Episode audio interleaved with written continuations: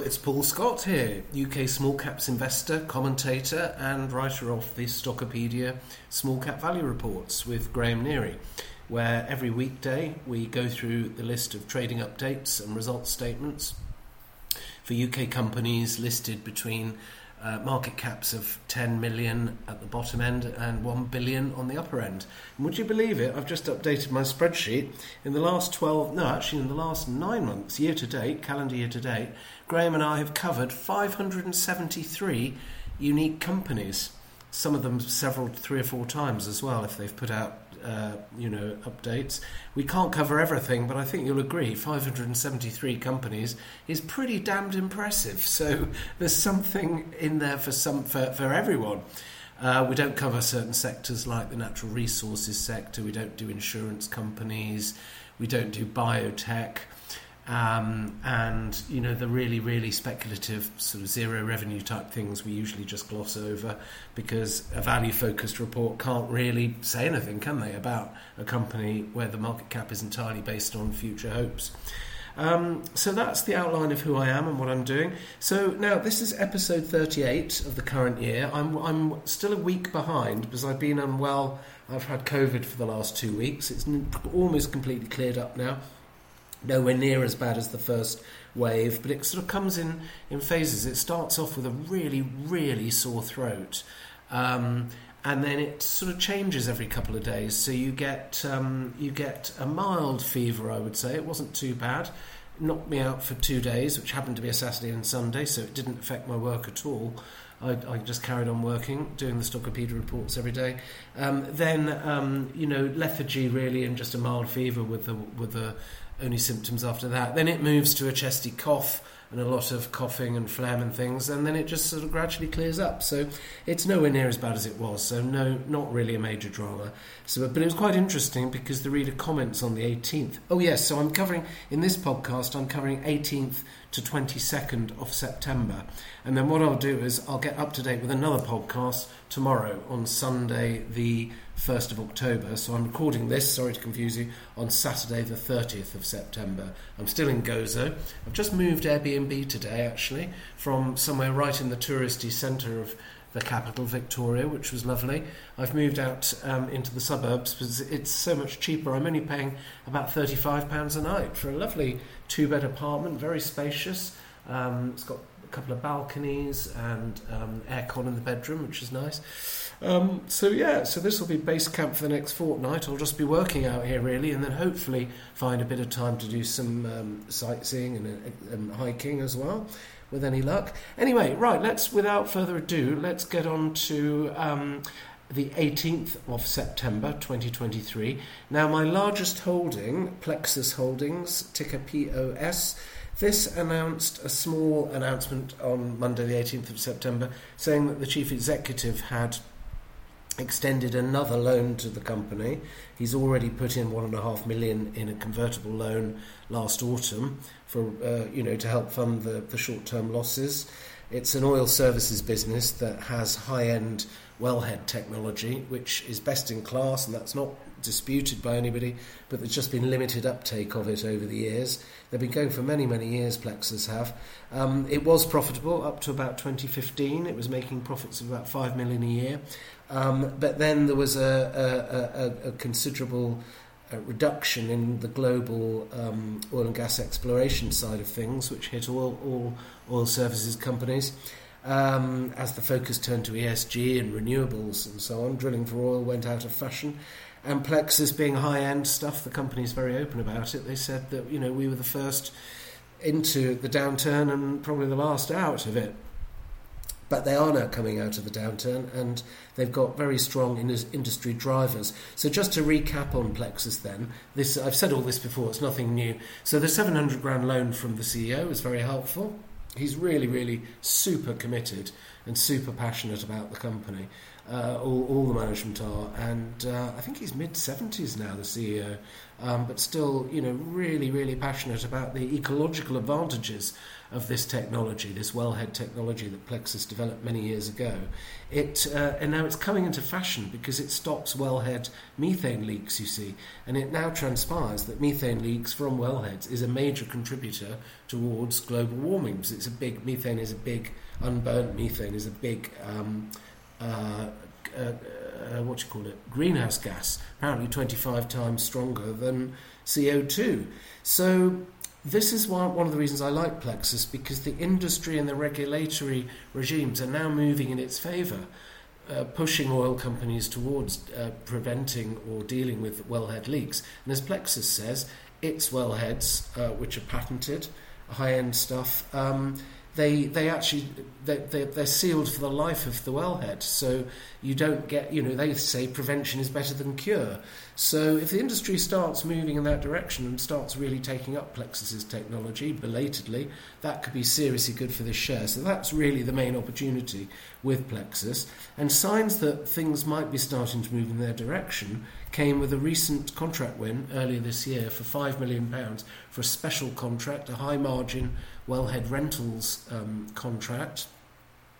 The, the, details are confidential, unfortunately, but then a few months later, I think it was in June, um, Plexus announced that the 5 million contract had been enlarged by the client up to 8 million. It is some sort of special contract. I'm not exactly sure what um, area this wellhead rental is going to be used for.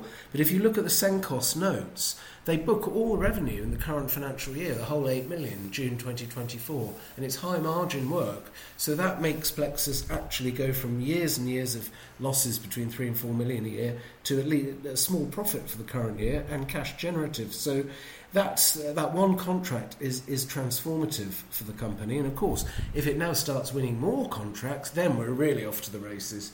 Uh, because despite the fact that the shares have, I think, five bagged since I mentioned it here only five or six weeks ago, um, it's gone from 5p to 25p. Now, obviously, as it was by far my largest position in my personal portfolio, it's really turbocharged my um, my results. But you know, I'm not I'm not counting my chickens. It's it's only you know it's not a profit until you you sell any, is it? Um, I haven't sold any. I've I've still got um, the same number I originally bought. So um, you know, as I said at the time, I'm not in this for a few pence. If Plexus works, this this could be a serious multi-bagger, and we've already got a five-bagger out of it. So that's not bad, is it? In six weeks.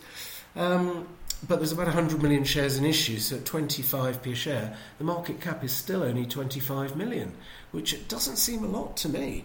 But I think to really propel it on multiples of the current price would need more contract news. So we're all sitting back and, and hoping for continued good new, news flow. The other thing with Plexus is very tightly held, 59% owned by management.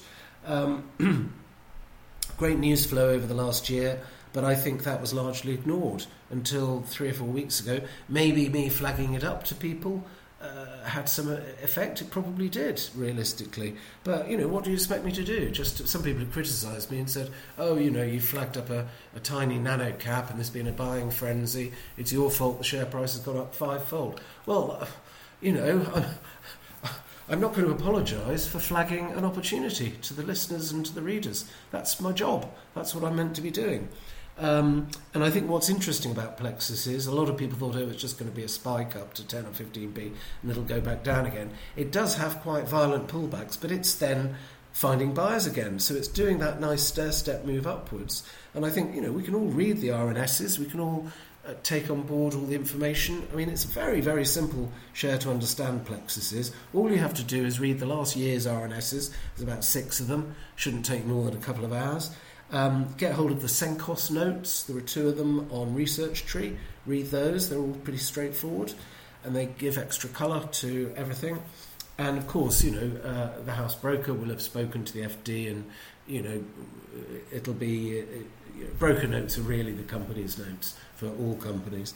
Um, and then uh, finally, I would say watch the short CEO videos on Proactive, where uh, Ben van der Bilderbeek uh, talks about the um, the deal with Schlumberger, which is the next key point. This Schlumberger, of course, is the world's largest oil services business, very focused on technology, as Paul Hill told me. Uh, 100 billion market cap.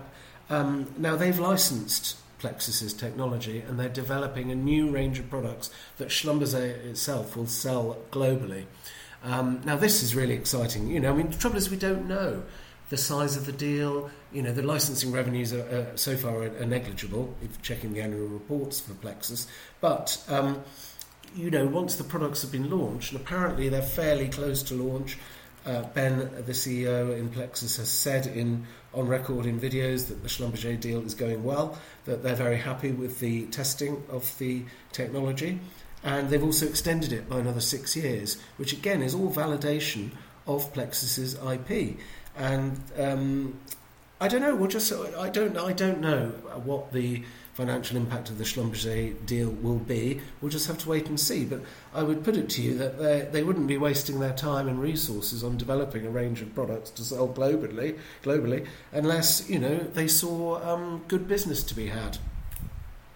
I think uh, Plexus said that the royalties that it will receive when the products start to be sold are between three and six percent. Uh, so I've got no idea what the um, what the quantum of that will be in terms of finances. We'll just have to wait and see. So that is a quick update on Plexus. So no material new news from it, just the, the, additional 700k from the CEO, which had some sort of strange option agreement in it, whereby he could opt to be paid back in shares of an associate company investment that Plexus had. There was some criticism of that on the bulletin boards um, saying that he was cherry picking or asset stripping the business.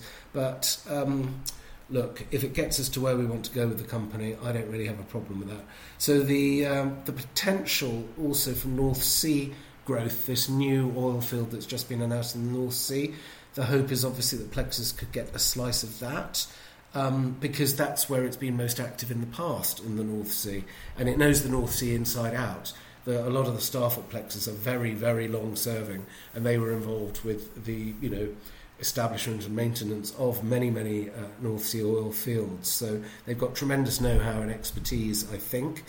Um, they've also got big opportunities for North Sea decommissioning as well. So I think Plexus's time has has maybe come. Uh, that's the optimistic side. We've always got to be balanced and mention the negatives. So the downside risks are fairly obvious. It probably needs another fundraise, but management don't want to dilute themselves, so they're resistant to issuing fresh equity generally. Uh, but there was the convertible loan deal. But now the share price has gone up a lot. The dilution from the convertible loan would be uh, a lot less. So that's less of a worry. I was worried about delisting as well, but I quizzed management about that when I spoke to them, and they were raving about the listing. They said the moment they became an AIM listed company, it was transformative for the business, and it led to um, them being taken so much more seriously by big oil majors. You know, um, you just mentioned that you're, you're, you're listed on the London stock market, and the, the big customers perceive that you're you know you're you're, you're the, the bee's knees type of thing, and they don't get asked for you know uh, guarantees or anything like that anymore. They've never been asked for any sort of guaranteed type arrangements since they listed on the stock market. So the um, they're basically raving about the stock market listing, saying it's the best thing they ever did, and you know they're very much committed to it. So I would say delisting risk is low with Plexus. I certainly hope so. And if they would have done it and would have taken it private, they would have done it when it was two p a share, wouldn't they? Now that we're up to 20, and didn't. Now that it's up to 24p a share. So I think management are pretty committed to, very committed to the listing, and I think they're committed to supporting small shareholders as well. Um, that came through from the convertible loan uh, uh, RNS. Have a read of that, where they commit to allowing um, small shareholders to match the management placing so that we can not get diluted as well, which I thought was very good. Uh, the other main risk is obviously single contract risk, isn't it? With this 8 million contract, that's so material. So execution risk on that big contract is key, I think. Okay, um, so best technology, but limited uptake so far. But um, hopefully, the new regulations um, that have started to come in about controlling methane could start to work in Plexus's favour. So I remain bullish on it, but I do obviously point out that it's highly speculative. And there's quite a lot of trade going through, even though it's very small free float. There's a, there's a good amount of volume in two way business going through every day on bottom plexus. So there seem to be lots of people interested. And I have noticed there's obviously large buy orders being worked in the background. There's some days when you look at all the trades, it's constant uh, retail selling, but the share price holds firm. Well, which is telling you very obviously there's a buy order in the background being filled. I haven't seen any RNSs out, but expect to see um, at least one holding in company RNSs from Plexus, and it won't be from me because I'm I'm at just over I'm at 2.2 percent of the company, so I've got a lot of money tied up in this, about half a million quid, and um, which is a lot of money to me, I can tell you. Um, but I haven't got enough cash to buy anymore. It's really, uh, it's almost, you know, my portfolio. Everything else in my portfolio is a sideshow. It's really a, a, Plexus portfolio at the moment, which so far is going great. So fingers crossed, it continues. Time will tell. So that's an update on Plexus. No, not really much news, it's more of a summary. Moving on to the other companies we covered on Monday, 18th of September, we looked at Sir Martin Sorrell's thing, S4 Capital. Ticker is Sierra Foxtrot Oscar Romeo, SFOR. Now, I don't like this. We've been ringing alarm bells about S4 Capital for over a year now. Um, anyway, uh, it's dropped again very sharply.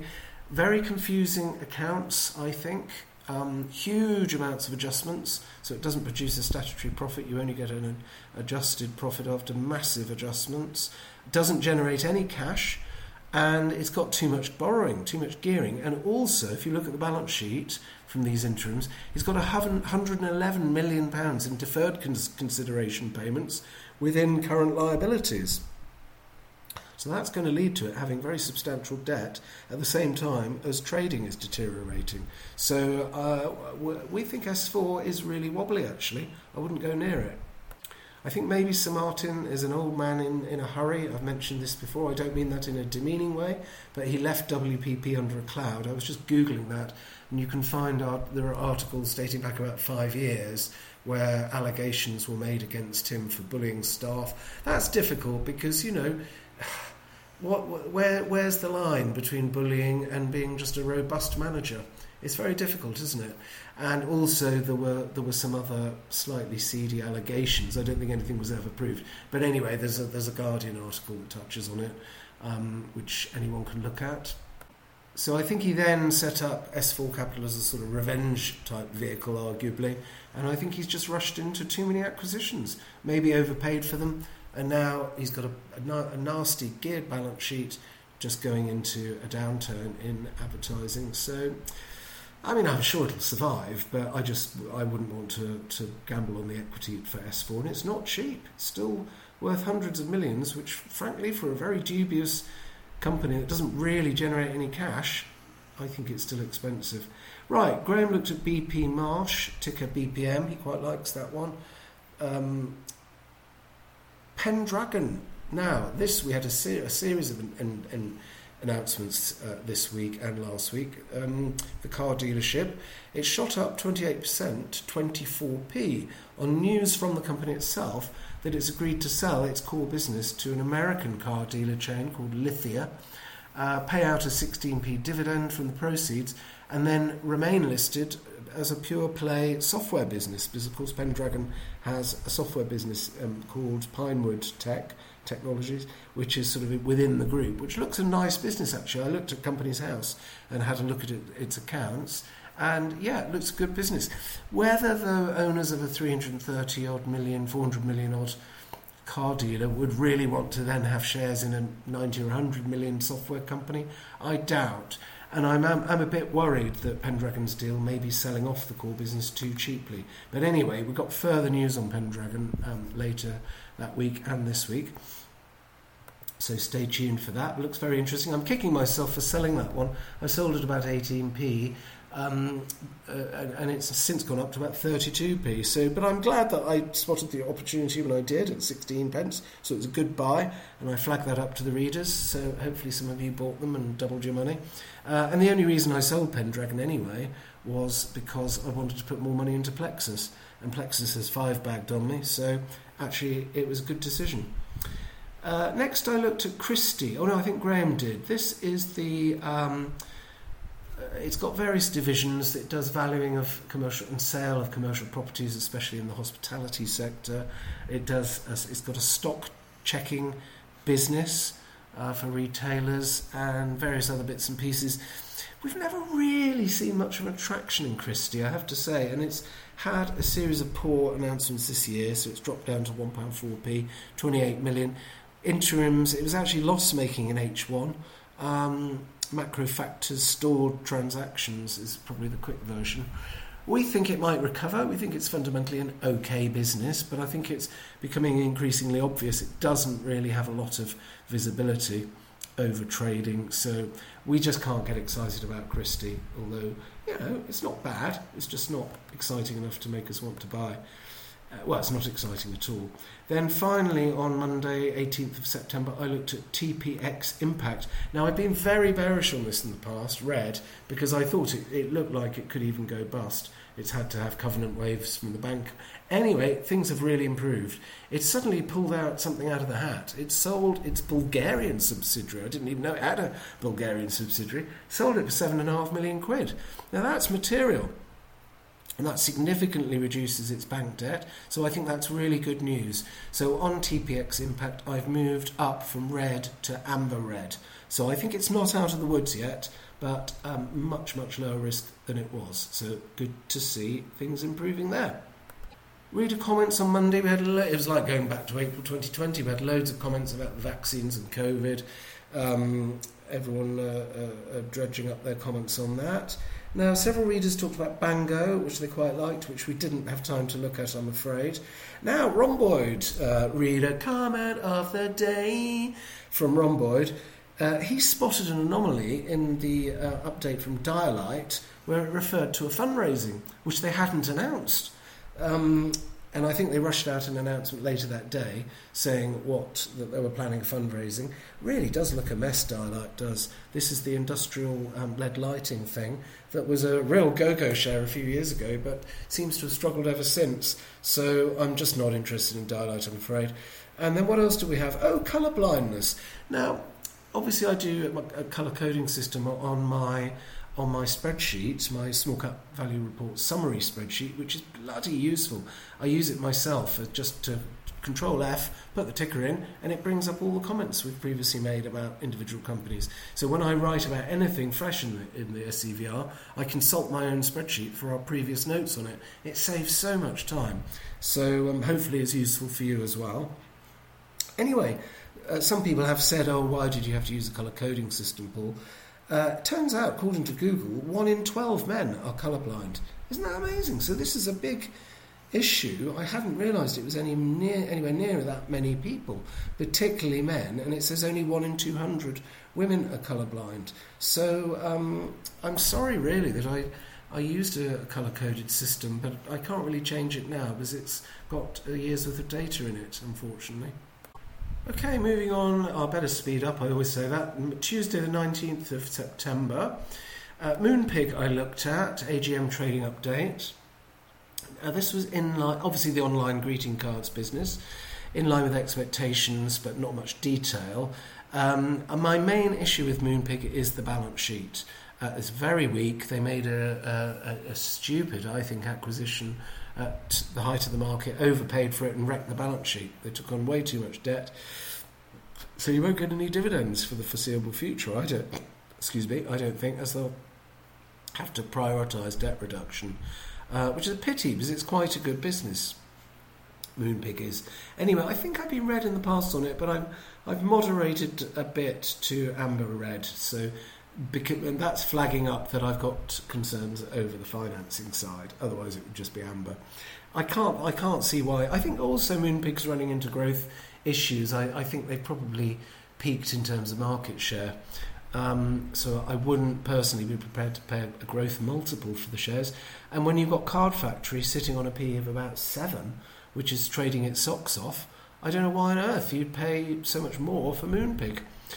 Uh, so Card Factory is the one for me. I do have a small position in it, but again, I, I um, um, you know, I want. I'm restricted at the moment because I've got so much money in Plexus. Anyway, what did we look at at as well? S3. We like this one still. This is the contracting staffing business. Q3 trading update was, is in line. Fees were down a bit on last year, but that's you know as, as expected. We think it seems well managed. Uh, results are in line, so yeah, we like S3 still. Uh, obviously, all the staffing companies are struggling a bit at the moment, but we think we think there's good medium-term value in S3. We've gone off Robert Walters though. That saw, saw a huge drop in its um, profits. So I think S3 is demonstrating, ticker STEM, I think S3 is demonstrating it's probably got a better business model actually. Okay, next I looked at Eagle Eye, one of my personal long term holdings. Finals were slightly ahead of expectations. I think it's a, a, a long-term winner. Eagle Eye. It does the. Um, it's a specialist in retailer loyalty discounting schemes, quite complicated, which are getting more and more complicated, and starting to use AI. Um, they're gamifying some of them, like Asda, that sets. It's a really good um, loyalty system on Asda. It sets you challenges, uh, which is driving you to do repeat business or buy particular products or spend more on vegetables or whatever, and you get two or three pounds off. And some of the some of the loyalty rewards are really very good. Actually, I, I like the Asda scheme. I do my main weekly shop at Asda. I think it's a good supermarket. Um, so anyway, uh, Eagle Eye, uh, Asda's one of their clients. They've got lots of big international retailers as clients. So this is proven stuff. It's profitable now. Eagle Eye is. It's expensive, 165 million market cap. Um, what I don't like about it is the high valuation. Obviously, the PE is very high, and I think management are too greedy. They're, they've got their hands in the till much too often with share options, and I think there's a loyal there is a stretch target. Um, oh, one of those dreadful, what do you call them, uh, growth share schemes, which I hate, but it does set really, really stretching targets. You know, they they they majorly multi-bag the shares, and they get a big slug, and they get you know a, actually not an excessive slug of the equity themselves. So look, if they five bag it, I don't mind management helping themselves to a chunk of the equity.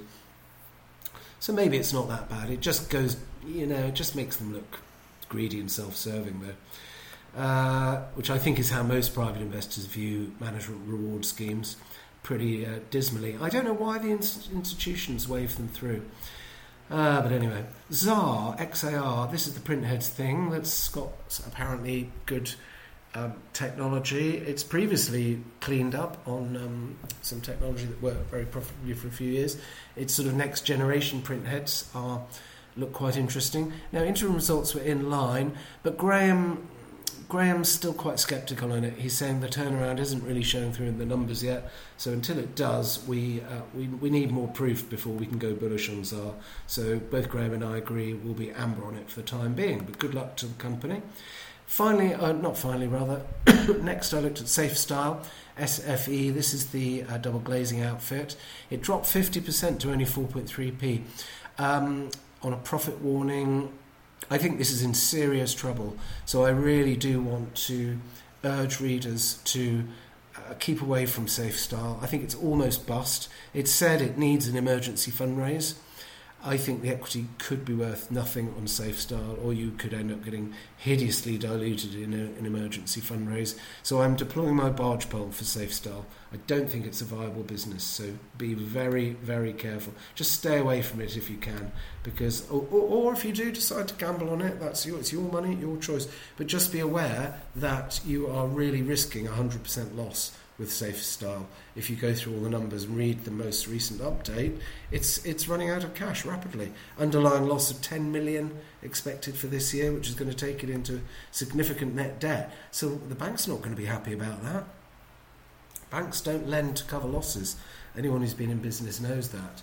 Um, they're risk averse because if you're only charging one or two percent interest margin, one client goes bust and that wipes out the profits from 50 of your other clients. That's how the banks see it. I remember a bank manager telling me that face to face as to why he was getting nervous about the business where I was an FD in the 1990s at the time.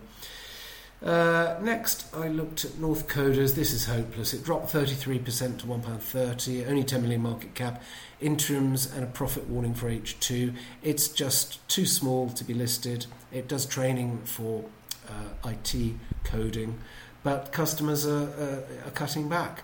it's you know it's discretionary spend for the customers who are feeling the pinch, and so they cut out things like this. It's just too small to be listed. I wouldn't waste your time with Northcoders, but it has got enough cash in the bank, so I don't see any solvency risk. Right, Rotala. This is one of my top picks for this year. That's done very very well. We flagged this one. It was in my January 2023 top 20 stock picks for this year. I'm pleased to say, very very small bus company uh, up north, and uh, it's received a possible offer from its own directors at 63.5p. We flagged it, or I flagged it on 28th of December 2022 as a good buy at only 36p. So people who followed that share idea, you've made a good 75% odd, odd profit. So well done to anyone who, who grabbed the opportunity. Very illiquid though, so it's difficult to buy. So I doubt many people did buy. Anyway, I think it's a good, fair takeover offer, so I would accept it if I held that uh, Rotala. I think it's a good deal and well done to holders. Right, 20th of September, which is a Wednesday, I looked at Naked Wines. Um, its very late March 2023 results came out. Uh, and it dropped 8% to 64p. I don't like it. It's got big problems. We know that, or we knew that already.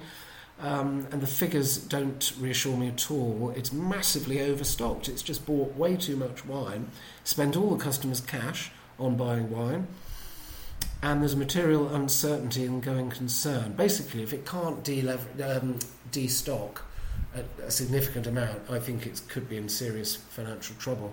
Current trading is weak, not surprisingly, because it's had to cut its marketing spend to save money. So I think it it could really be in a down um, downward self-reinforcing spiral uh, into serious trouble or even insolvency. Could be a turnaround at Naked Wines, and you know management is certainly trying hard, um, but it looks too high risk to me at the moment. I don't want to gamble on a turnaround that may or may not happen. So I'm steering clear of Naked Wines, but good luck to holders. I hope you multi-bag on it. It's possible. Anyway, next a new one, Big Technologies. BIG is the ticker. Now, down 6% to £2.16. It's a quite substantial market cap, 628 million. Interim results. What does it do? Well, its website said that it mainly did um, GPS tracking devices for pensioners so that um, granny or granddad doesn't go AWOL, you know where they are, and it detects if they fall. Uh, it's a, something they wear around their neck or around their wrist or something. It looks a fantastic product. I'm sure there are other companies doing similar sorts of things. But anyway, big technologies. I was impressed by the numbers. It's profitable and cash generative. Got a particularly large cash pile. It's owner managed as well. So I think it looks quite good. But I've concluded as a recent float it, it's still too expensive, even though it's dropped a lot.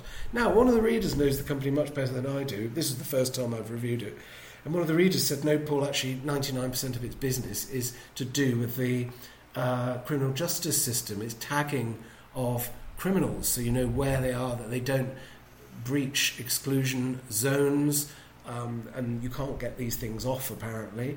And, and they're, they're winning contracts all over the world for the criminal uh, justice side of things, because apparently their technology gives doesn't give false readings um, you know, saying that a criminal has, you know, uh, violated their exclusion zone or whatever just because they happen to go into a building without Wi-Fi or something. You know, so apparently it's better than the the competitors and it's got some impressive contract wins. I think the broker note said there's upside from further contract wins on it. So big technologies may turn out to be not that expensive after all if it does win more contracts. So anyway, look, overall I conclude it, it looks quite potentially interesting. So I've gone amber on that for the time being. Next I looked at Accesso Technologies, a rather stale story I have to say. ACSO, this thing's been around for donkey's years. Um, it does the ticketing technologies at theme parks, but also um, uh, online ticketing for other events. It's done an acquisition splurge. This is the trouble, and it's spent all its most of its cash pile. And that was one of the main things I liked about it. That it had a nice, robust balance sheet with plenty of cash. Well, it's blown it, spent it on acquisitions. Um, and growth has slowed, but the interims are the seasonally slow uh, half of the year, so I don't think you can really draw that much from the interim results. Anyway, at 277 million market cap, I don't see any value there. So I'm amber red on Accesso, I'm afraid. Just feels a stale story now. Uh, what else have we got? Uh, Finsbury Food, one of our favourite value shares, it's received a takeover bid, recommended by management at £1.10. The bidder is DBAY. Now, I've said I don't think this is a generous bid at all. It was only up 22% on the announcement. It's good, solid business. Um, uh, very well managed, I think. It coped with the energy crisis, the inflation crisis, COVID, and everything. It, it, it, it sailed through all those uh, issues really, and the shares have always been very cheap.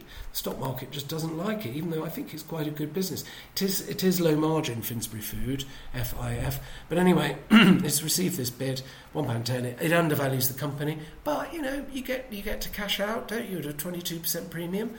There could be worse things that happen, and if you reject the bid, it'll drop back down to 90p, won't it? So obviously the hope there would be that someone else might come in and improve the offer. Uh, so that's the type of situation where I think if I held, I'd probably sit tight because it wouldn't be a disaster if the bid fell, fell through. You'd maybe give back 10 or 15%. But I think there's a good chance, because the bid under, undervalues it, there's a good chance a higher bid might come along. So, But anyway, look, either way, uh, people have made a profit on it, so that's good. Trustpilot Graham looked at. I don't get this one. I really don't. Interims we're ahead of expectations, so I suppose that's good. Graham seems to really like this. I cannot fathom why, but anyway, there we are. So that's a rare occasion where Graham is green on something. I'm amber at best. But the person who writes the article gets to colour code it. so we're green because that's what Graham wrote. Uh, Judges Scientific, I think this was another Graham one. Interims, it's quite substantial now. Amazing company. Seriously, huge multi bagger. David Cicurel's pulled off a, a remarkable um, multi major multi bagger at Judges Scientific by buying cheap acquisitions in a, a, an overlooked sector where a lot of them are retirement sales. He's able to buy the businesses very cheaply, basically pay for them using their own cash flows over two or three years. So fantastic business model. Just goes to show that you know acquisitive buy and build type groups can be fabulous multi-baggers if management are really good at what they're doing and they've picked a good sector. Uh, now, so we like the company, amazing track record at Judges, but the valuation's looking very rich. But we probably said that when it was about a twentieth of the current price. So, but the trouble is, when you get up to it's now 612 million market cap, it's very difficult to multi-bag anything from that level, isn't it? So maybe the biggest percentage gains have been had on judges. I don't know. Now, one of my favourite ones, Warpaint W7L. This reported, what was this, on the 20th of September, interim results in line. Um, I think it's set up now to beat the full year forecasts. I had a, a, a, good Zoom with management, just 15 minutes. It's nice that a lot of the PRs are now offering me Zooms with management. I really appreciate that. Unfortunately, we have to say no to nearly all of them because we, we've just got such limited time to spend on each company. So I only talk to management if I really, really rate the shares, which I do with Warpaint. Um, loads of growth runway internationally was one of the points I uh, asked management about, and they said, "Yeah, we agree. We've only scratched the surface of some major international markets." So it remains one of my favourite GARP shares. Thumbs up again. Fully priced, probably around three pound, I'd say. But I think if you take a five-year plus view, it'll be a lot higher, I reckon. Unless something goes wrong, but I can't see what would, because it's cheap, popular products that the customers love. The retailers, um, they put it into the big retailers and 40, 50 trial stores. And then before you know it, they've said, yeah, we're going to roll this out to nearly all our stores. Um, which tells you everything you need to know, doesn't it? The product's selling, they make reasonably good margins, they spend very little on marketing, unlike a lot of higher margin makeup companies. I just think Warpaint's just doing fabulously well. Really, really good management, very accessible. They do Mello and they come to investor, sh- you know, they actually come to the physical show so you can meet them. They're just hand um, hands-on entrepreneurs, just the owner managers again, big shareholdings. Um, they're doing a great job, I think. So we really like Warpaint. Okay, on to Thursday now. Sorry, this is taking longer than I expected. Thursday, 21st of September. I just love talking about shares. I really enjoy it. I enjoy listening to my own podcasts. How conceited is that? I don't think there's much good small cap stuff out there, though, if I'm brutally honest. A lot of it is PR driven. You've got to remember these people are being paid money to promote stocks that are often really low quality. Whereas in my case, my clients are you, the subscribers to Stockopedia. So I'm totally neutral on everything. Obviously, if I own shares, then I'm going to be favourable towards that share. Otherwise, I wouldn't hold them. Um, and I don't think it's a problem if a commentator's own shares. It's it's a sign of that you've got confidence in the share, surely. So I, I, think it's a positive, not a negative. But obviously, you have to be very careful to give the bull and bear points on everything, particularly if you own something. You you know it's it's only human nature. You can not deliberately, but you just gloss over the negatives maybe because uh, you know you take a positive view of the company. So it is important that um, if readers think I'm being too bullish on something I own, pull me up on it.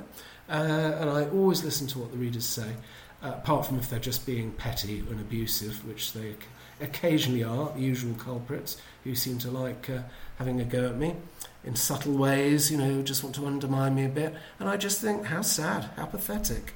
You know, happy people don't do things like that, do they? So I feel sorry for them.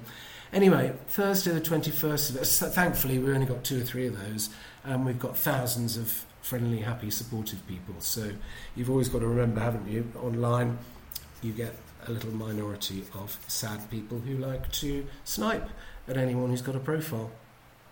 Fuck them.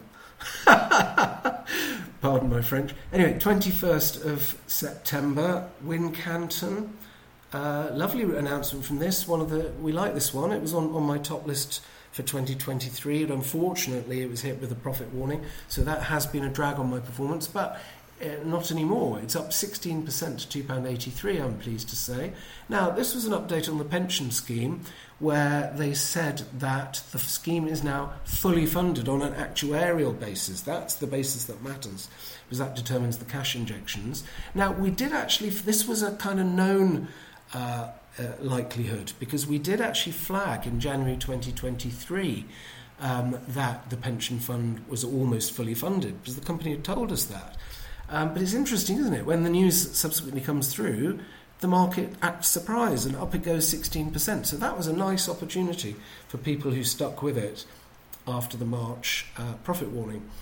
Uh, still very good. We like the company. I think it's very capable. Quite low margin Wincanton, and the balance sheet's still quite weak, but um, it's it's pulled off a really good turnaround actually over the last few years, and we think it's a very good company. Now, another an- announcement from Pen- Pendragon PDG. This jumped again up 14% to 27p as the major shareholder Hedin uh, gate crashes the party and with a counter proposal of a 28p cash bid uh, which it turns out Pendragon management rejected. Now, I said I think this is looking a, a, credible alternative, maybe better than the 16p dividend and the software company change that management want to do.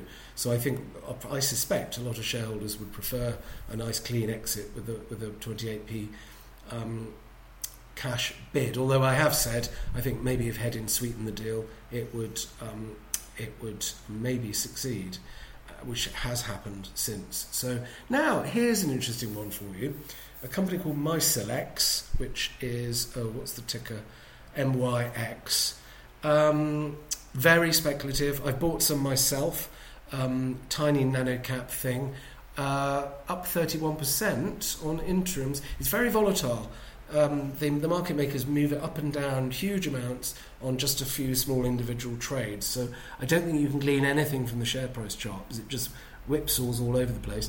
Now, the interims, I think, showed some signs of life. So revenues rose. It's still loss making. It does water and air filtration. It's got some special patented technology, uh, which does seem to work. I mean, it's achieving, I think, gross margin of 45% on about $5 million revenues in H1. Those are just off the top of my head. I haven't got the figures in front of me. So it's a, it's a proper business, but it is still loss making. Smallish losses now. Uh, and I do caution, I think it looks as if it might need another fundraise. Um, but very, very bullish outlook comments. So I think have a look at MyCelx. It's one of my really, really speculative ideas. Um, and it's uh, only for you know not for widows and orphans at all. But just just have a read of the RNSs and let me know what you think. Uh, Strix, KETL. I've never liked this thing. This is the kettle controls thing that operates mainly in China. I think it's down forty percent to 55p, but the market cap's still over 100 million, 119 million. Uh, profit warning with the interim results. Graham reviews it. Now he's gone amber on it. I think that's far too generous. I'd be red or amber red on, on Strix. I've never liked it. It's got much too much in the way of gearing. Made some weird acquisi- acquisitions that didn't really make sense to me. I'm I'm bearish on this one. I think something's not right with that share. I don't like Strix. Fonix Mobile, love this share. I'm green on this one. This was Thursday, the 21st of September. I must get management on for a CEO interview, actually. I think they're very capable. I had a Zoom with management when it originally floated, and I thought, gosh, this chap seems switched on. What a nice business model. Anyway, they haven't put a foot wrong since they listed. Um, 191 million market cap for Fonix Mobile.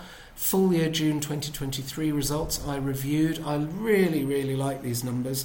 It's a high margin, high quality business. Uh, it's got um, it does the phone in services for things like I'm a celebrity, get me out of here. Uh, X Factor, Children in Need. You know, whenever you have to text a number or ring the number to vote for something, it'll probably be Fonix Mobile uh, running the, the, the, all the tech behind it. They seem to be the market leader in the UK. Now, interestingly enough, international expansion is where it's starting to get interesting. Um, it's just launched in Ireland and it's had tremendous success. In its first year in Ireland, um, it's grown um, the whole group by 10% by bolting on Ireland and taking into account the fact the Irish economy is a good bit, obviously a lot smaller, the population size is much smaller than the UK, um, just bolt, you know, bolting on a, a, relatively small territory like Ireland and increasing the whole group Fonix results by 10%, I think is tremendously bullish. And they're now saying in the commentary, look, we're looking at other international markets, which we can do with very little expenditure. Uh, it basically uses the same tech that's cloud based, based, based in the UK um, and they can just leverage that. Uh, they don't need boots on the ground, particularly, or not many. So they're saying they can do international expansion at Fonix Mobile cheaply and easily. That could transform it, couldn't it? So now, David Stredder asked me when I mentioned this on Mello the other day. Uh, how are they doing the international expansion? Have they got boots on the ground? Do they get relationships with the TV companies? I don't know. I, I, I should try and find out, shouldn't I? Um, so if anybody knows how they're doing the international expansion at Fonix, um, flag it up, let me know. I think that's something I can ask the CEO about if he'll agree to be subjected to an interview by me at some point when I get back to the UK. So um, it's expensive, Fonix Mobile is, but I think it's worth it. It pays out all its profits as dividends. The cash flow statement is just a thing of beauty. Uh, hardly any capital required. It's a know how tech business that just generates oodles of cash flow and pays it out as dividends. What could be better? Right, on to Friday then, the 22nd of September, Aquis Exchange. This is the uh, little um, stock exchange in the UK that is below AIM. Uh, it's been through all sorts of iterations over the year, plus markets. Uh, oh, God, there are about five different versions of it. It's never worked in the past. But actually, Aquis Exchange, I looked at the interims. I'm keeping an open mind about this. I'm not going to condemn it. Uh, I'm amber on Aquis. Um, it's modestly profitable.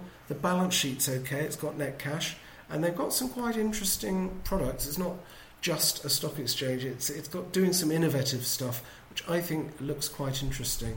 Um, and if it manages to attract some decent companies to float, then it's not all rubbish on Aquis, it's got some quite decent companies listed on it. Um, let's keep an open mind and see, and we'll monitor it. Now, next, NXT, the clothing uh, behemoth, 9.3 billion, not a small cap, but I like to look at next trading updates. Profit guidance raised again. Consumers are more resilient than they expected, and cost inflation is easing. So I think that's pretty encouraging. What's interesting, isn't it? In recessions, in downturns like we're seeing at the moment, the strong companies stay strong, don't they? And it makes sense if you stop and think about it, doesn't it? What do we, either personally or if we're running companies, what do we cut back on? It's the kind of marginal things, isn't it? The things that are nice to have or that you spend when you're confident and you've got a bit of surplus cash. It's those sorts of things um, that suffer in a downturn, isn't it? Companies that are supplying good products at reasonable prices tend to sail through downturns, I think, and that's exactly what's happening with Next. Such a well-run company. Um, but I'm only amber on it because I think the price is probably about right. Next, I had a look at Kooth. This is the mental health app which won a extraordinary uh, large contract in California. Very unusual for a British company to win a big US contract. Now, interims, I've said here the interim results are almost irrelevant because the future and the valuation of the shares at 112 million market cap at £3.5, it's all about um, what happens in America with this Californian contract rollout. It raised some cash to fund the, uh, the, the initial losses on that contract. So it's really a binary bet on how the US contract works and if they're able to get repeat contracts maybe in America in other American states. So it could be interesting, but really too speculative for us at this stage. Uh, what else have we got on Friday? We've got DFS. Now, I'm amber red on this again. Terrible, terrible balance sheet. What are they doing? Crazy, reckless strategy. They've maxed out their bank borrowings to pay dividends and buybacks in an economic downturn when profits have halved. Stupid, stupid decisions by management there. It's like they're living in a parallel universe. Why would you risk the risk the company just to pay dividends when you out, of bank borrowings? Why are the banks happy to lend to them to do buybacks and, and dividends despite performance being poor? So I I can't get my head around it. It's a pity because I think DFS is fundamentally a good business. It's got big market share, something like 40% of the UK furniture market. Great business, actually. Um, but it's the financing structure, this reckless strategy of borrowing heavily. And of course, they're paying a lot of interest now on these borrowings. So the whole thing is really is predicated on performance improving, which it might well do, because of course the freight costs are now so much cheaper, aren't they, for moving large, heavy items bringing them in internationally. So look, I'm, you know, it could well survive and prosper. DFS might, but it's very high risk, and I don't know why management have taken those extraordinary risks. Uh, seems crazy to me. But anyway, it could be all fine. Who knows? Now, here's an interesting little one for you before that's actually been a mystery share a few months ago. It's called CT Automotive. Ticket is CTA. Uh, 34 million market cap. It rose 13% on good interim results. Uh, it's an impressive turnaround. Almost went bust in the pandemic. Uh, it supplies low cost um, components for uh, major vehicle manufacturers. And of course, when their demand dried up because of the semiconductor shortage, meant, meaning that car production reduced drastically, CT Automotive um, almost went under.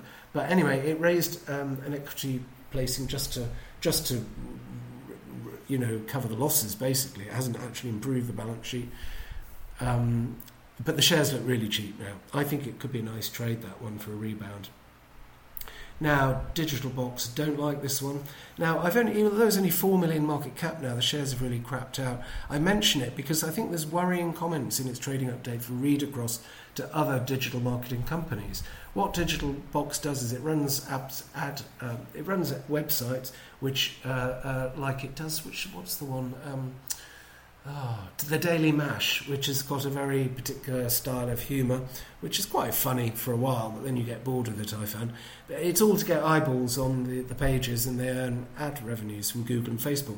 Anyway, Digital Boxes says that Google and Facebook have reined in um, the money they pay out to digital marketing companies because they're focusing on building their own revenues and keeping people on on their own websites rather than feeding them through to other websites and, and paying money out to those other websites. Now that has obvious read across I would I would suggest for lots of online marketing companies. The LADbible Group, LBG I think it is, is the obvious one, isn't it?